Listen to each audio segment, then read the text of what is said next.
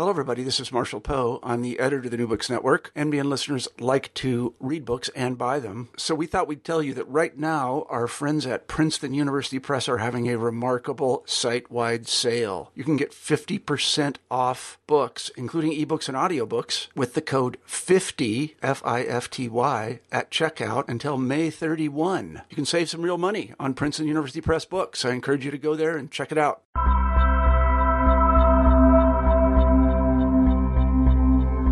Jazz is often dubbed the greatest American original art form, and this claim might be difficult to contend.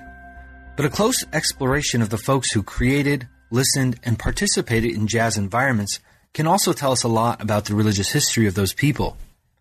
In his new book, Spirits Rejoice Jazz and American Religion, Jason Bivens argues that jazz is a unique and underexplored venue for investigating American religious history. Bivens explores jazz through common components of religious communities and traditions, including as forms of ritual, institutional structures, practices of healing, and jazz cosmologies. He begins with an outline of the deep connections between jazz musicians and their relationships with specific religious traditions, including Islam, the Black Church, Baha'i ethics, Buddhism, and Scientology. He also outlines how artists engage in historical self reflection and the production of religious narratives. In our conversation, we discuss analyzing religion and music, the difficulties and opportunities of examining wordless artifacts, spaces of religio musical practice, the role of performative and improvisational aspects of jazz, the sonic architecture of metaphysical worlds, egolessness and the divine, racial imaginaries, and forms of American spirituality. Of course, we talked about a lot of wonderful musicians too, including John Carter, Sun Ra, Duke Ellington, Wynton Marsalis, John Coltrane, Mary Lou Williams, Ornette Coleman, and many, many others. Thanks again for listening to New Books in Religion. I'm one of your co-hosts, Christian Peterson. Without further ado, here's my conversation with Jason Bivens. Welcome, Jason. Thanks for joining us on New Books in Religion. How are you? Doing very well. Thanks for having me, Christian. So this is a really wonderful book. Uh, you know, as a jazz fan and somebody who studies religion, this is it's unique. You you note in the book that there's there's not a lot of scholarship on this, and uh, I'm glad you're you're filling that gap. But before we get to the the content of the book, the the tradition here at New Books in Religion is to to find out a little bit about you and your journey to the study of religion. So, could you tell us a little bit about your background, perhaps uh, mentors or moments in your your training that were influential that brought you to the types of things you study or the ways you approach them? Yeah, I'd be happy to. Um, in retrospect, things probably started taking shape far earlier than I recognized at the time. Um, I was born and raised in Washington, D.C in a religious family, but did not grow up uh, feeling especially religious myself. But I was always fascinated by what religious people did in public life. And I guess that makes sense growing up in DC in the 1980s when conservative religiosity and, and Reagan era nostalgia politic were very much in the air. So I started becoming fascinated with with why these particular kinds of identities had assumed uh, what appeared to be a kind of normative place in public life at that time. But when I went off to college at Oberlin, I really didn't have any intention to study religion. I wanted to study um, political philosophy more than anything else. When I enrolled in philosophy classes at Oberlin, it turned out that this was a heavily uh, analytic, Anglo American analytic department focused on philosophy of language and, and logical positivism and things which have much merit, but which didn't have a whole lot of interest to me at the time. So, for very practical reasons, uh, that is to say, because they were teaching better philosophy books in my estimation, I ended up in a couple of modern religious thought classes. And as I took more and more modern religious thought classes and read all the Kierkegaard and the Kant and the Nietzsche that I wanted, uh, it turned out that I actually, lo and behold, got interested in practice and history and things of this nature. And after my uh, short-lived attempt at being a rock star failed, um, I decided it was time to go off to graduate school and try something else for a change. And I ended up at Indiana University, and I met a whole host of amazing teachers and amazing fellow graduate students at the time, and decided that academia was probably for me. And while this was happening, I got slowly more and more involved. Not not so much in a different set of questions. I was still fascinated by the political, but I ended up being um, pretty obsessed with religious social criticism and cultures of religious protest. And that was a more sort of historically grounded, sociologically grounded way for me to get at the things that had been uh, compelling me since I was a teenager.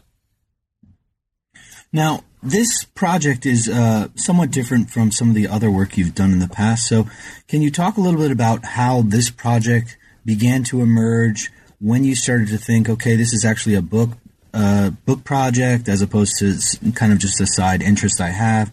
Um, yeah. And h- how does it relate to your both your personal life, but then also to your larger research trajectory? Yeah, that, I mean, these are questions that I'm still kind of uh, working my way through um, because all books, as you know, have afterlives as well, and then and then we struggle to see them in relationship to the other stuff that we've done and, and things that we might be interested in doing in the future. So I initially started um, w- w- when I was focusing on on religious social critics and religious protests, like I was mentioning.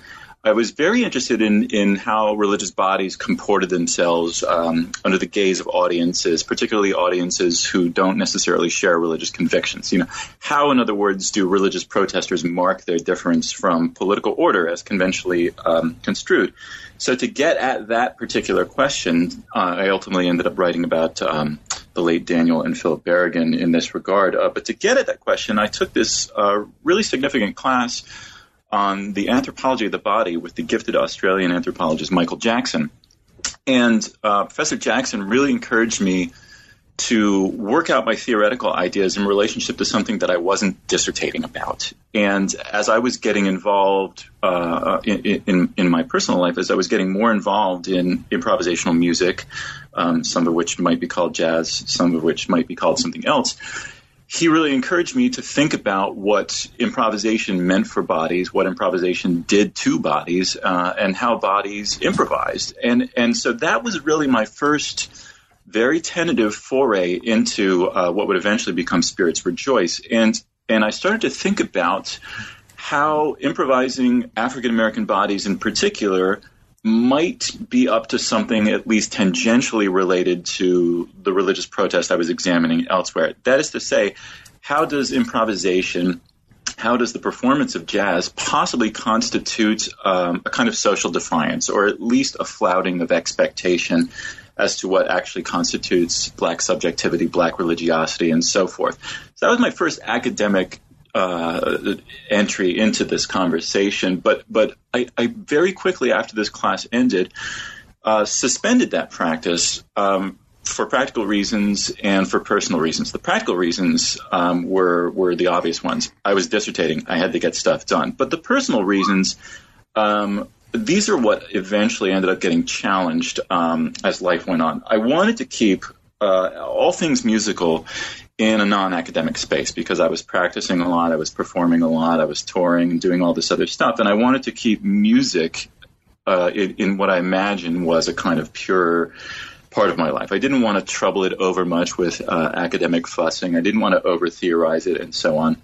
And I have every expectation that as the years went by, and I got this job in North Carolina, I had every expectation that somebody else would, or, or, or, maybe more than one somebody else would write books on jazz and religion because I knew the more I observed it, the more I wrote about it. Um, I, am also a jazz reviewer. That's the writing that I did. But the, the more involved I got in the music, the clearer it was to me that at absolutely every phase of the music called jazz's evolution and development and proliferation into manifold subgenres, religions were there all along, um, not just in the United States either, but but this was abundantly clear to me. So I thought, man, there are definitely books to be written. I'm going to look forward to them being written because I want to read them.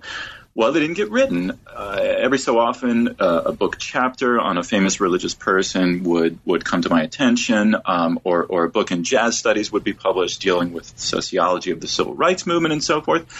But in, in jazz studies, you had these kind of really, really loose and unsatisfying treatments of religion, which was often reduced to this thing called spirituality.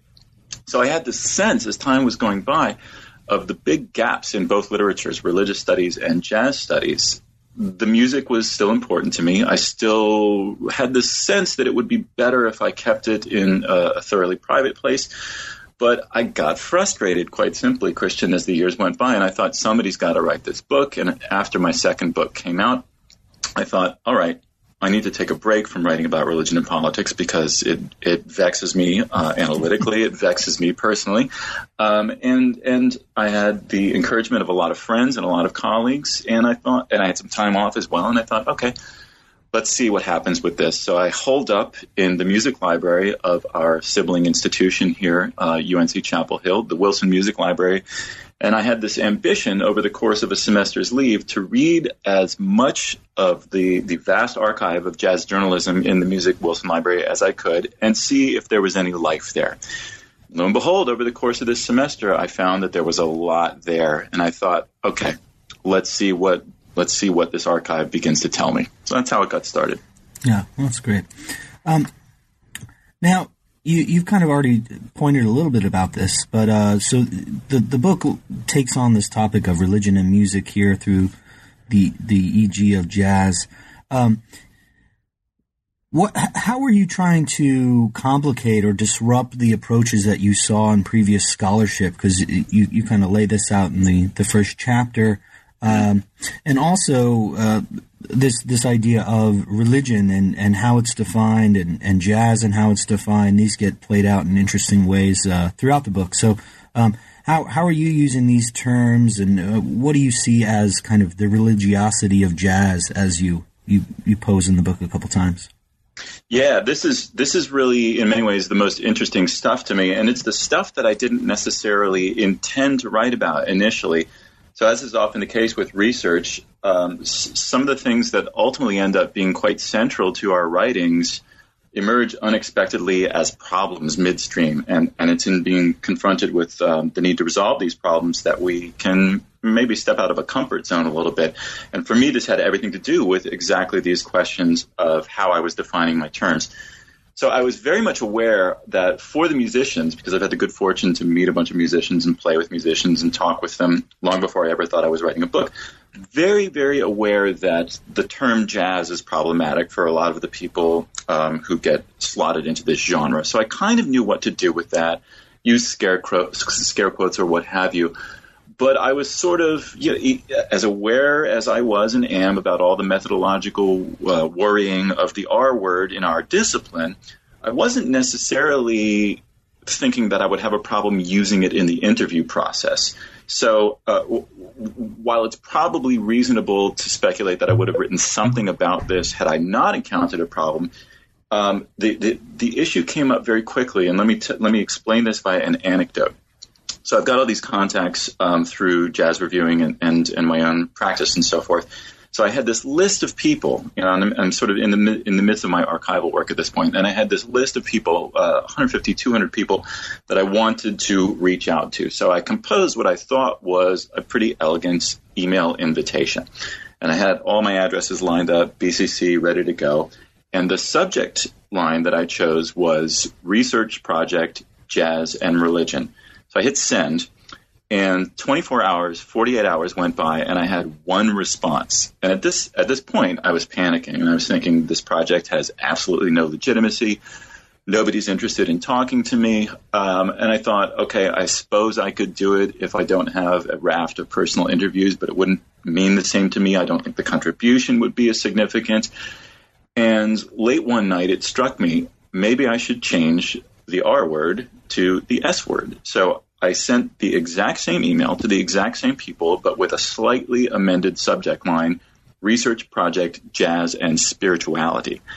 And with that, the floodgates opened. And so it was clear to me from mm. the very beginning of this process that I had to worry, I had to vex, I had to theorize the term religion, especially because to deal with jazz, as you know as a fan, to deal with jazz specifically, we don't have a lyricist telling us what the religious content is. We don't have direct representations of religiosity in the way that one expects with other genres of music. And uh, you, except for some very few exceptions, we don't have jazz music being performed in recognizably religious spaces. So, what initially struck me as a pretty considerable series of challenges all of a sudden emerged to me as possibilities for creative scholarship. So I wanted to do something right off the bat with the idea that both of these central terms that have to be in the title of my book are terms that are vexed by and questioned by, and in many cases discarded by the practitioners. how then can I get at what is happening here religiously? How, in fact, do I even know that what I'm listening to is religious? That was a pretty fun question, and I wanted to run with that because that clearly has all kinds of parallels with longstanding methodological uh, debates in the field. Hmm. The other thing that is a unique challenge for you is this idea of sound, and you, you kind of pointed to this this idea of uh, wordless text, so to speak. So, uh, mm-hmm. what do you see as some of the difficulties, but also some of the opportunities of examining wordless artifacts? Yeah. The, I was very frustrated by this for a long time, and, and to sort of deal with my frustration, I immersed myself ever further in the archive, right? And, and so, as you know from reading the book, I generated all these themes, which we can talk about in a little bit.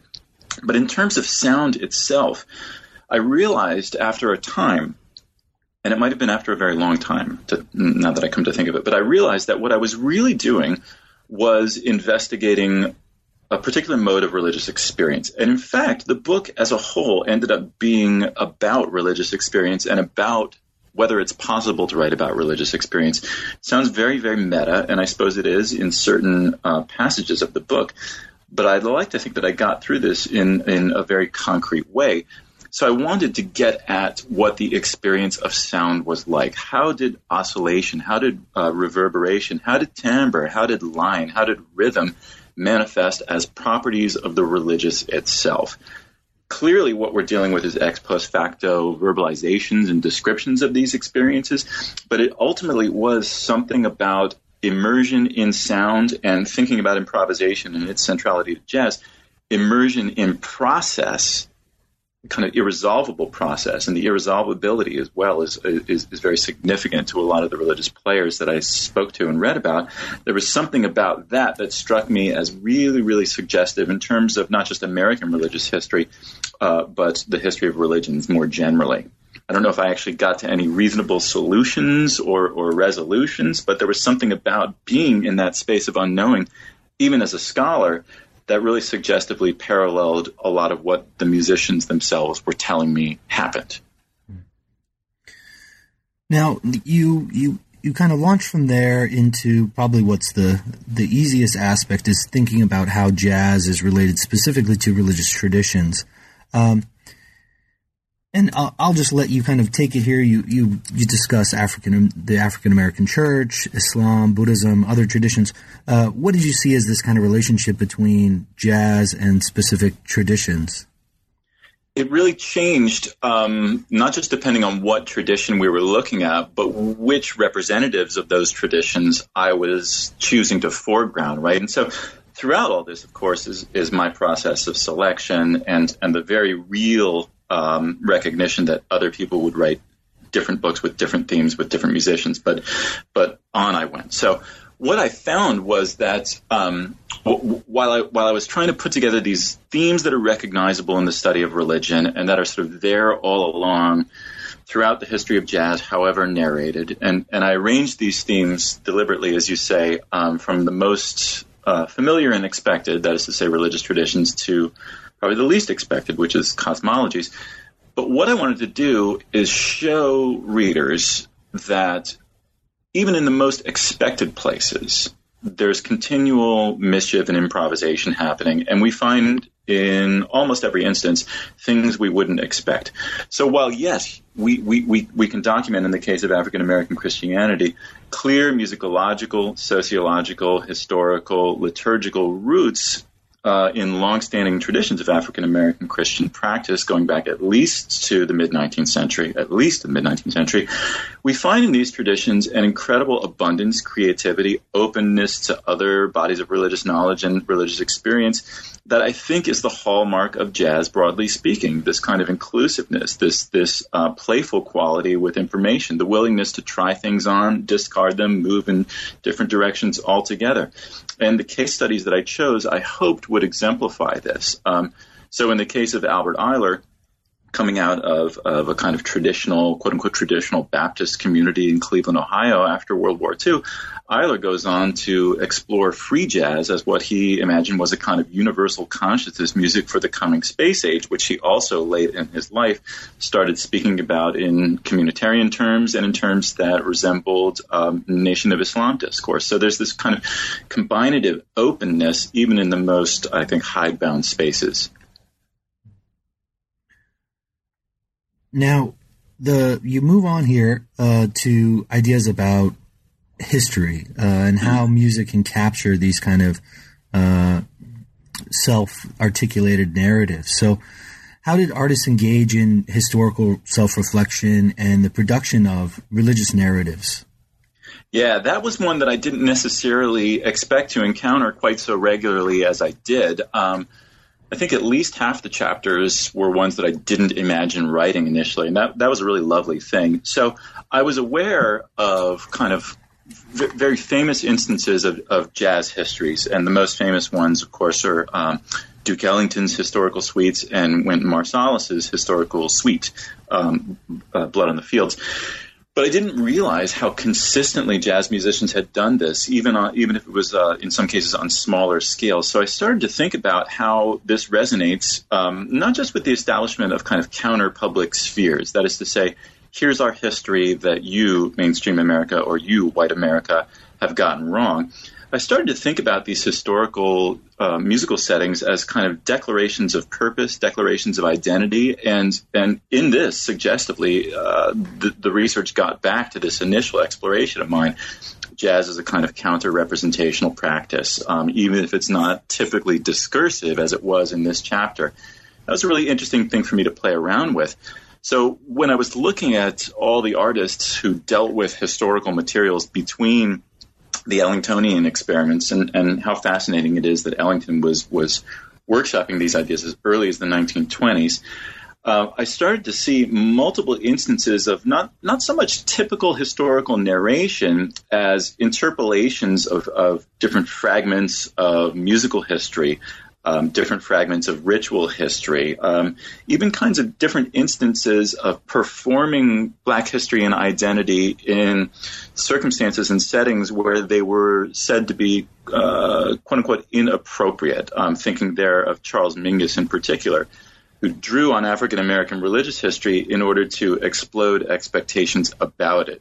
And what Mingus did here, just to explain for uh, for listeners, what what Mingus did here was self-consciously, knowingly appropriate not only the tropes but the musicological elements of African American religious performance in order to confront white audiences, predominantly white audiences, with their limited expectations about what they could expect from black musical performance. Mingus himself was not only not especially Christian, um, Mingus was also famously invested in the idea that um, music corporations, club owners, um, tour bookers, and so on and so forth were invested in what he called a holding corporation called Old America.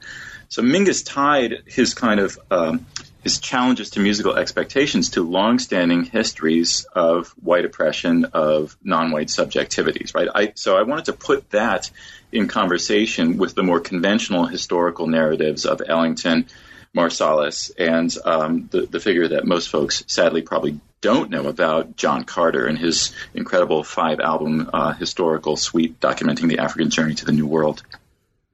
Yeah, and I actually just discovered John Carter uh, probably a year ago. And could you tell us a little bit about what he was up to in this this five LP uh, collection over a number of years? Yeah, it's really extraordinary. Um, and and one of the things that I really wanted, you know, I mean, they, they, obviously there are scholarly motivations and so on and so forth, but but I, am I'm, I'm not exactly shy about telling readers that I want them to listen to the music. That I think um, it would be a nice thing if people would listen to jazz more and appreciate this absolutely incredible family of art forms. And Carter is is really, um, you know, if, if I'm celebrating anybody sort of as as a uh, you know, uh, a, a, non-traditional, a marginalized figure in this book that I think ought to deserve far more attention. Carter would be really, I think, Exhibit A of that. So I first encountered this guy's music. Um, well, I first encountered this guy's reputation in 1992 when I bought the first edition of the Penguin Guide to Jazz on CD and LP. um, which is really the Bible for a certain generation of jazz fans. Um, and I, uh, I, I had as a goal at one point to purchase every four or five star album listed in the guide. I'm still working on that. But um, as a young graduate student in American religions, I came across a description of this guy, John Carter, and, and these albums that you mentioned that I write about in the book. He was um, mostly a clarinet specialist, grew up in Texas in the post World War II period. And this is a period when there were all kinds of um, hot tenor saxophonist from Texas migrating to other parts of the country. Carter got a couple of music degrees. He got a music education degree, and he ended up moving to Los Angeles in the very early 1960s uh, because there were jobs in the LA area, specifically music education jobs. And until his death far too early in 1991, Carter was a local neighborhood music teacher and a very committed one by all uh, by all accounts but he was very, very interested in musical exploration, um, though you wouldn't necessarily know it according to his day job, you know, running the scales with 13 year olds and things like this. And he happened to uh, become close friends with a trumpeter and a cornet player named Bobby Bradford. Bobby Bradford was a friend and an associate of the great Ornette Coleman. Um, the uh, the founder of this this uh, very esoteric theory of music and religiosity called harmolodics, and Bradford had also relocated to the West Coast. So together, they started to explore what they called the new music, and there were there was nobody in LA who was really willing to book this stuff. So they developed their own performance settings, and in time, a kind of counter public emerged here. Um, and they had a band together, the New Jazz Art Ensemble, and in time. They started to see this, and this is the title of one of their albums, as self determination music.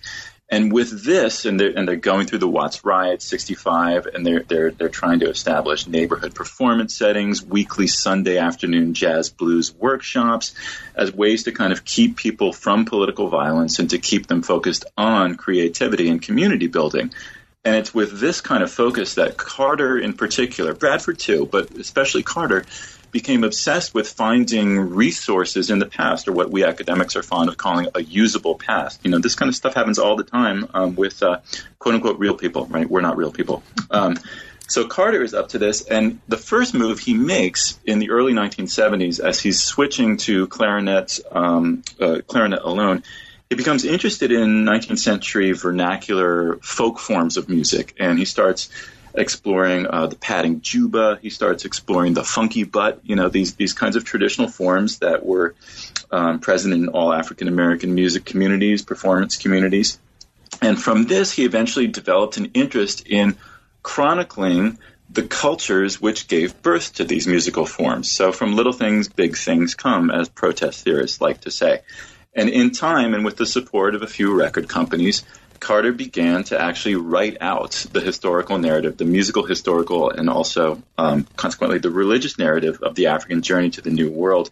So he spent um, the first two albums um, in the Western African kingdoms. Uh, the third album chronicled, and it's harrowing, it chronicled the Middle Passage. The fourth album and the fifth album relate most clearly to American religious history. Uh, the fourth album is called Fields, um, which which chronicles the slave experience itself. And the fifth album is called Shadows on a Wall, which which documents um, the Great Migration. And it's absolutely extraordinary music. Um, I know of nothing like it. It's far more ambitious than Ellington, um, uh, it, and it's vastly more ambitious than Wynton Marsalis, and yet it received very little um, attention outside the, the, jazz cognoscenti. And I think that's a real tragedy. So if I ever win the lottery, um, I'm going to try to acquire the rights to these albums and give them the proper treatment that they deserve. Or if not me, maybe somebody can do that. we'll, we'll, we'll start a, uh, a fundraising campaign now. Let's do it. Kickstarter. Yeah. Uh, so there, I mean, I, I, am feeling already that I could talk to you about this book for much longer than we're going to have, but, uh, uh but I will continue to move on here. So in, in the, the next chapter, you, you talk about the communitarianism Mm-hmm. and uh, this idea of the creation of intentional communities. So, in what ways and for what purposes were, were spaces of uh, religio musical practice being created?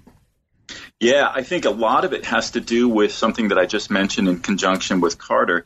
And in this, I think we can we can link it to uh, communitarian histories in American religion as well. But in many cases, it, it, was really a response. These community building efforts were really responses to the dearth of performance opportunities in American cities, whether this is Chicago, St. Louis, New York, Los Angeles, or elsewhere. So because there's something, and, and you know, I have to say that this is this is punk rock DIY long before punk was a glimmer in the cultural eye. Um, jazz musicians simply said, right, well, if you're not going to book us, and significantly, if you're not going to book us on our terms, then we'll book ourselves. So we see instances of this uh, as early as the very going back to the traditions chapter, the very first Jazz Messengers workshop. Uh, the Jazz Messengers was a band that for uh, almost a half century was was curated by the percussionist uh, and composer Art Blakey. Um, but it initially had its roots in an Ahmadiyya Muslim um, network of musicians coming out of the bop scene in New York, and these musicians wanted to pursue the idea that jazz was a kind of realization of Islamic universalist principles. And this clearly wasn't going to get any action at a local club. Um, so they developed their own apartment based workshop, reading session, and jam session. That's kind of the root to a long standing preoccupation in jazz history. And this is picked up in the 1950s uh, by Sun Ra, the, uh, the famous band leader from, depending on where you're sitting, Birmingham, Alabama, or the planet Saturn. Um, Sun Ra established this um, long running big band institution, which he called the Orchestra and he established a kind of jazz house for uh, intentional living and cosmological speculation. Uh, other instances we see are kind of more f- easily formally annexed to uh, communitarian experiments, um, and this is I think um, best seen in the in the trio of urban initiatives. First, with Chicago's the Association for the Advancement of Creative Musicians, then with St. Louis's Black Artists Group, and finally with uh, Los Angeles's Union of God's Musicians in Artists Ascension. Really wonderful names. Um, so, in all of these cases, we see um, economically and culturally marginalized African American musicians establishing communal alternatives within their communities that really link uh, jazz pedagogy, religious and historical pedagogy, and community building initiatives that are in many ways very Alinskyite in their form. I saw this as a really suggestive parallel, as I mentioned, with uh, the, the, the history in which Americans regularly establish communal economic and political alternatives to uh, a quote unquote mainstream that they see as culturally and religiously debased. You you also have a chapter on ritual and uh, both the the structure but also the freedom of kind of ritual practice. So how how was music perceived as a ritual medium for transformative experience? What was the role of performative and in, improvisational aspects of this specific musical genre? Yeah, it ended up being. Um, this was kind of a tough. The, the the latter trio of chapters were sort of increasingly tough to write about. That is to say, I had to really stretch to marshal the appropriate scholarly resources um, because because here, you know, we, previous to this, we have traditions, we have histories, we have communities, and, and while there were challenges there, and while there was uh, far more there that was unexpected than I had intended. I really had to stretch out with the ritual uh, chapter and, and those subsequent to it. So, what I expected to find was the idea that performance itself constituted a kind of ritual. I found that, uh, but it was far less easy to write about than I expected. But I also found a couple of other manifestations of ritual. One manifestation was ritual as preparation for improvised practice, during which, according to some practitioners, all holds were, you know, uh, everything was, was sort of thrown to the wind, and, the, and there was no there was no pattern, there was no structure. And the other thing I found was quite the opposite, which is to say, religious rituals that employed jazz to uh, to conduct themselves in more recognizably religious settings and circumstances, and that really took the form of the fairly well-known jazz mass phenomenon that emerged with Mary Lou Williams in the late 1950s and early 1960s. Uh, examples of which also include Louis Bellson, Paul Horn, Dave Brubeck, and of course, once again, Duke Ellington. But it was on these other two that I that I concentrated the most. And I, I, I, looked at, in order to get at the range of ritual practices, ritual expressions, I looked at the use of Afro Cuban ritual music in jazz performance. I looked at um, cardiovascular computer transcriptions and uh, musical arrhythmias. Um, uh, this is this is referring to the percussionist Milford Graves. I looked to um, all, manner of kind of um, meditational practices that serve as preparatory foci prior to the improvisational event. And here's where I really had to sort of get into um, linguistic experimentation of my own in order to capture what musicians themselves avowed was actually going on. These these states where, and, and you know, it brings us back to graduate school in a certain sense, right? These are these are states that Turner would call liminal, right? How do we give shape to that? What are the what what is actually going on here faster than we can usually process it? Where do where do religious practitioners, where do musicians see and feel and hear and perform ritual, even though it might not be detectable to us? That was fascinating to me, and that's really what I wanted to go for. The, the, the following chapter is entitled "Jazz Meditation and Mysticism," and here you're looking at uh, issues of of the relationship between self and other, and how mm-hmm. egolessness uh, can connect us with the divine in in some ways, and uh, so what what mystical tropes arise in the jazz archive that you're looking at? How did musicians practice cultivating these states? How do they describe them? And mm-hmm. and where might we place them as scholars of religion?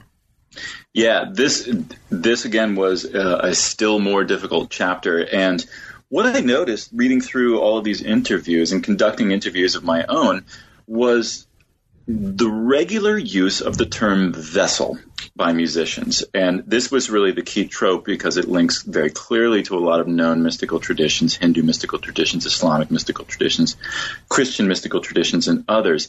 But musicians would say regularly that uh, and there's a kind of weird irony here, or maybe it's not an irony so much as it confronts expectations, even even by fans, expectations of um, jazz musician as the ultimate expression of an individual's personality, the individual's will. But the irony that I had in mind when I began speaking a moment ago was for a music that's so focused on soloing, uh, there is an abiding tradition in which musicians say the best music occurs when I get out of the way and let the creator play through me.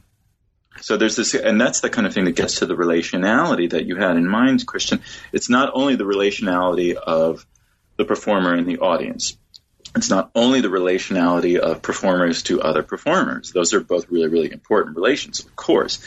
But the fundamental relation for the practitioners is the relation between the source of music and the moment and what the moment requires. And here's where this vessel talk kept coming back in. The music plays me. I touch the horn and something happens. I feel the vibrations. And there was even this sense among some musicians, and I'm thinking of the tenor saxophonist Ivo Perelman specifically here, who had what he calls a Jewish Brazilian upbringing, um, one foot in candomblé, the other foot in kind of Orthodox Judaism. Many musicians like Ivo believe that when improvisation commences if it's done properly, if it is done with the right kinds of settings and goals in mind.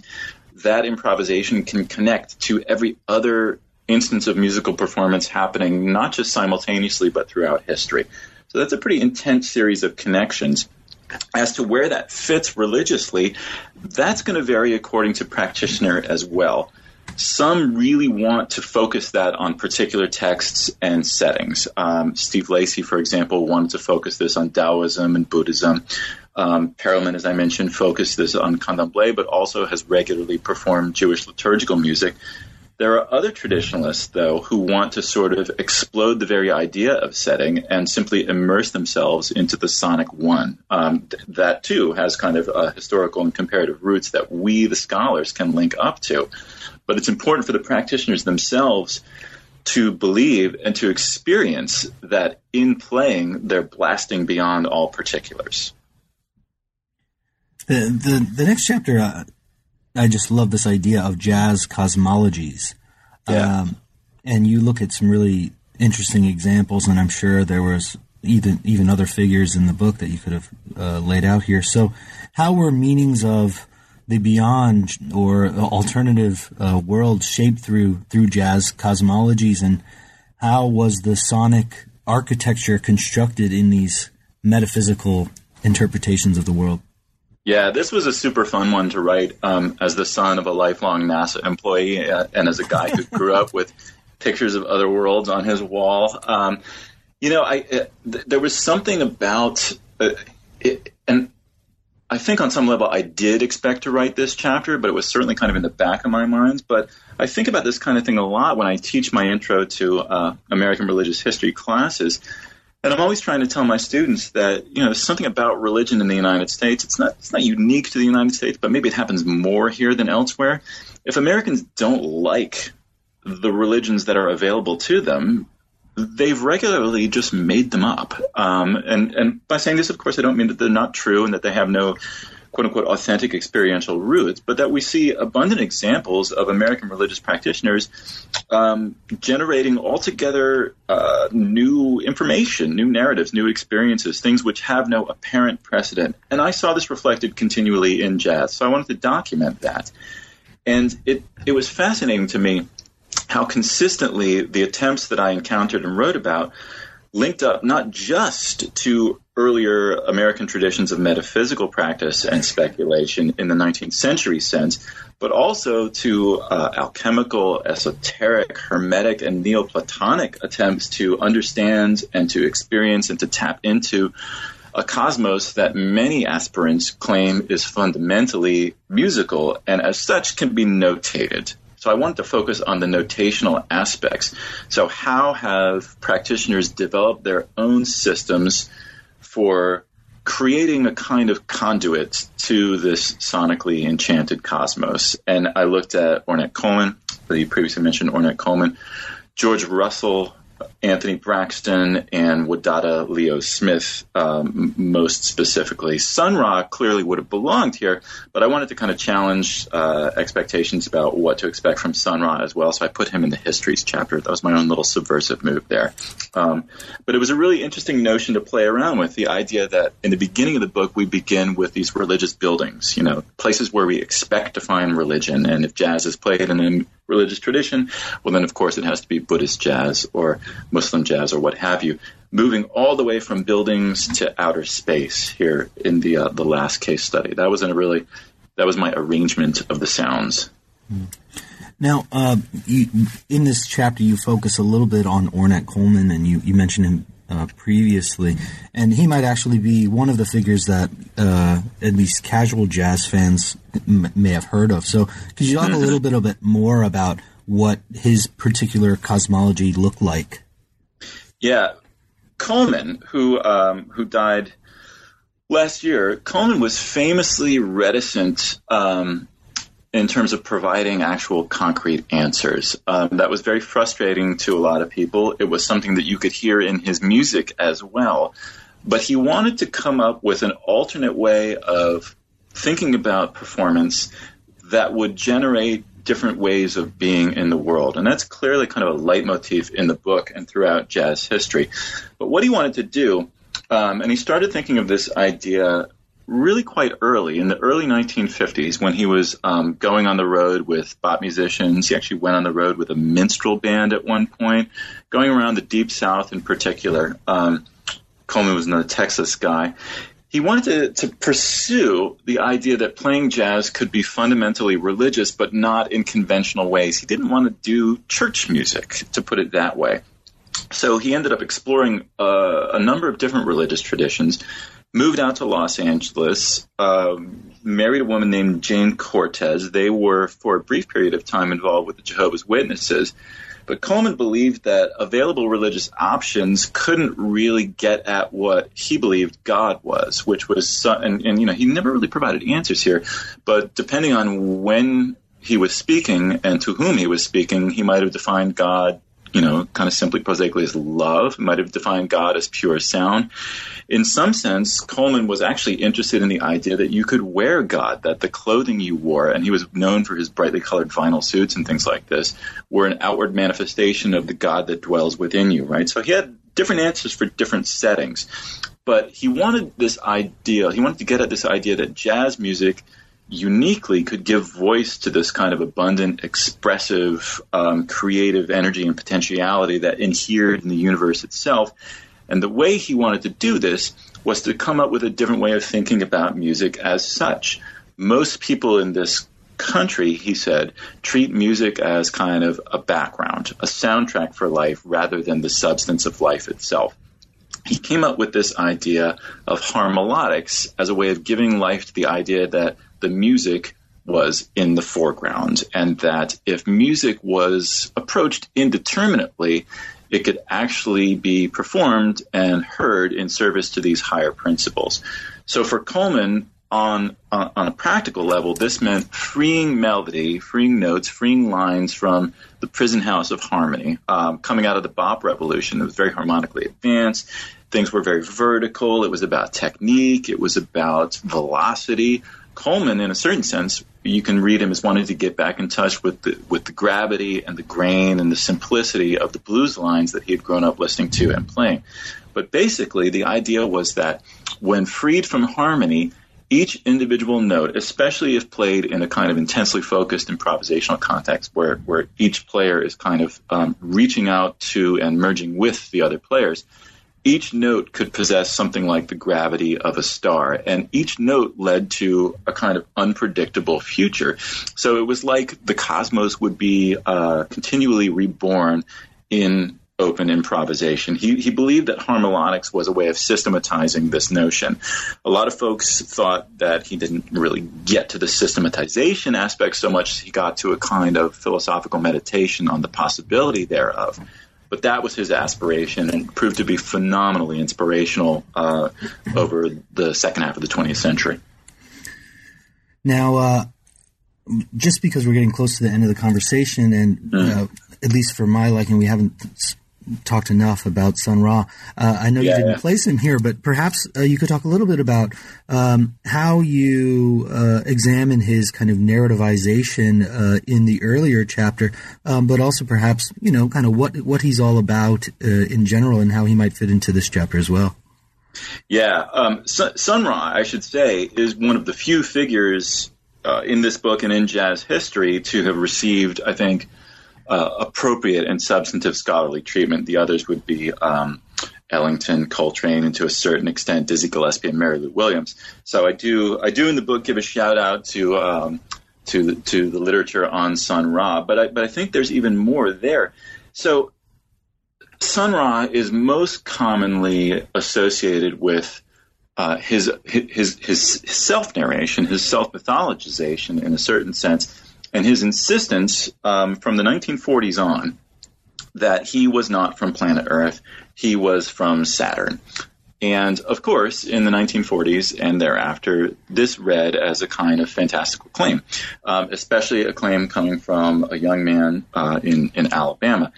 Ra believed uh, in the literal and figurative meanings of this statement. He believed that if this planet and I'm, I'm sort of paraphrasing his own words here, if this planet could tolerate institutional racism, if this planet could tolerate continual war making and and things like this, then this planet was insane. Ra consequently said that if sanity on this planet is defined by one's ability to accept these realities, which he regarded as insane, then the only sane person's response to these realities is to perform and to live out what this planet considers insane. So he kind of knowingly embraced the tropes of madness and alienation. And these tropes, as John Szwed and Graham Lock and others showed, John Corbett too, link up to longstanding African American preoccupations with histories and imageries of vehicles of deliverance, whether in the literal form of a spaceship, Ezekiel's chariot, for example, or in the figurative sense of a transcendental subject of a historical providence taking shape among African people.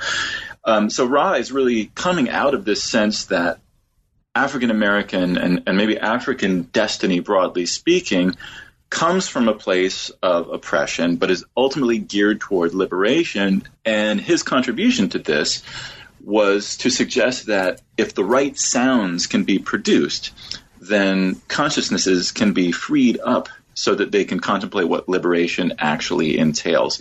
And it was toward this end that he began to investigate histories and to uh, suggests that jazz music did not emerge in the American South in the late 19th, early 20th century, but in fact, jazz music was a gift to humanity through the Egyptian sun priests. Um, so all of these cosmological speculations were intimately bound up with Ra's own historical investigation. That was what made him uh, such an interesting figure to me, that he combined both directions, both trajectories. Hmm. Now, um, in the final chapter, you um, make a, a, kind of a short reflection on what, uh, if I remember correctly, was your imagined uh, focus uh, in in kind of previous thoughts mm-hmm. about what this project might be in, in terms of challenging understandings of race and, and racial misrepresentation. So, uh, what what is the relationship between interpretations of religion and racial imaginaries? How do race, religion, and jazz come together? Yeah, it, it, and this is really the, the, the sort of connective tissue, as you said. Um, what struck me is that well, I initially thought that maybe the conclusion would be a sort of you know, a final case study chapter, a way of sort of exploring in detail the theoretical resonances of this counter representational practice. But when I sat down to write the conclusion, I realized that effectively every chapter had been about that. It had just gotten at these ideas and these practices through these six different lenses that I had selected, uh, lenses which were also recognizable to other areas of the study of religion. So I wanted to write specifically, and as you mentioned, I did. Um, I wanted to write specifically about the habitus of racial, political, and economic constraint, and to show that the languages that had often um, uh, cohered around performances of religious difference in jazz tradition were strikingly and indeed kind of depressingly similar to those languages that historically had been used to denounce, discredit, and constrain African American religiosity. So there's a there's a historical resonance there that's worth taking very seriously. But what was even more suggestive to me was that if I wanted to take this kind of difference, this abundance, seriously as a scholar of religion, I wanted to see if there were implications beyond the study of jazz itself for thinking about forms of religious experience that were less legible than one might expect. And here's where I really engaged, you know, however successfully or not, I can't really speculate, but here's where I engaged the possibility of new ways of writing about religious experience that that maybe the author could indulge in a kind of improvisational writing only to get at what was actually happening in the religion and the music themselves. You know, not as any kind of scholarly dalliance, a theoretical parlor game, or anything like this, but as a way of getting as close as we possibly can as scholars, as interpreters, to the grain of this experience. And I thought that was significant um, because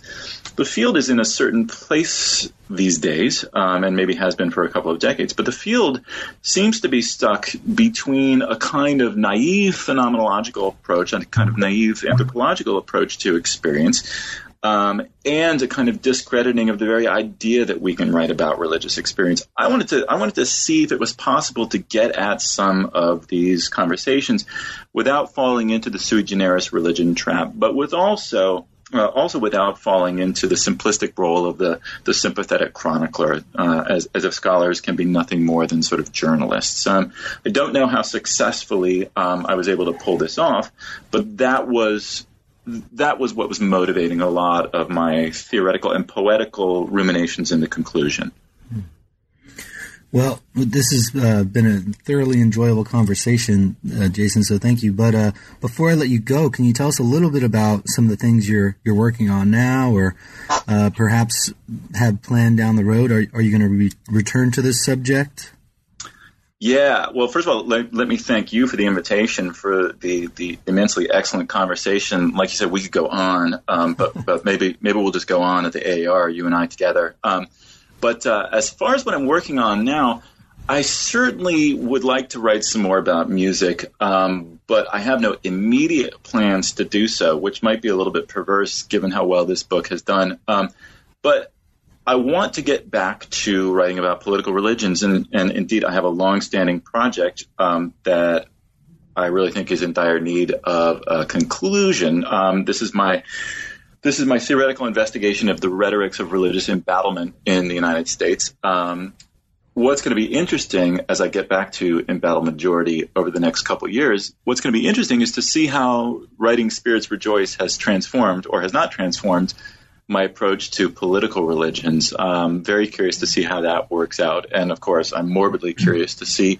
what new information the culture will give me in that regard. Um, so hang on to your seats, America. Um, but the other thing, the other thing that I think I'm going to work on, um, I was um, I was approached by the good folks at Penn State uh, about contributing to their Religion Around series, which is a really cool series. And I actually I, I thought I might do something about uh, a musician, religion around Dizzy Gillespie, or religion around John Cage, or religion around somebody I wasn't able to write about overmuch in Spirits Rejoice. And I still might do that. But what I think I'm going to contribute to that series, unless the editors decide they are no longer interested in me or in this idea, um, what I think I want to do is write a book on religion around Jack Kirby, Jack Kirby being the so called king of comics. Um, so those are the things that I have on deck. Two very different projects, but hopefully both motivated by the kind of um, enthusiasm that uh, accompanied me throughout writing Spirits Rejoice. Great. Well, good luck on all of those, and uh, we look forward to seeing them in the future. Thanks, man. That was my conversation with Jason Bivens about his wonderful new book, Spirits Rejoice Jazz and American Religion, published with Oxford University Press in 2015. Thanks again for listening to New Books in Religion.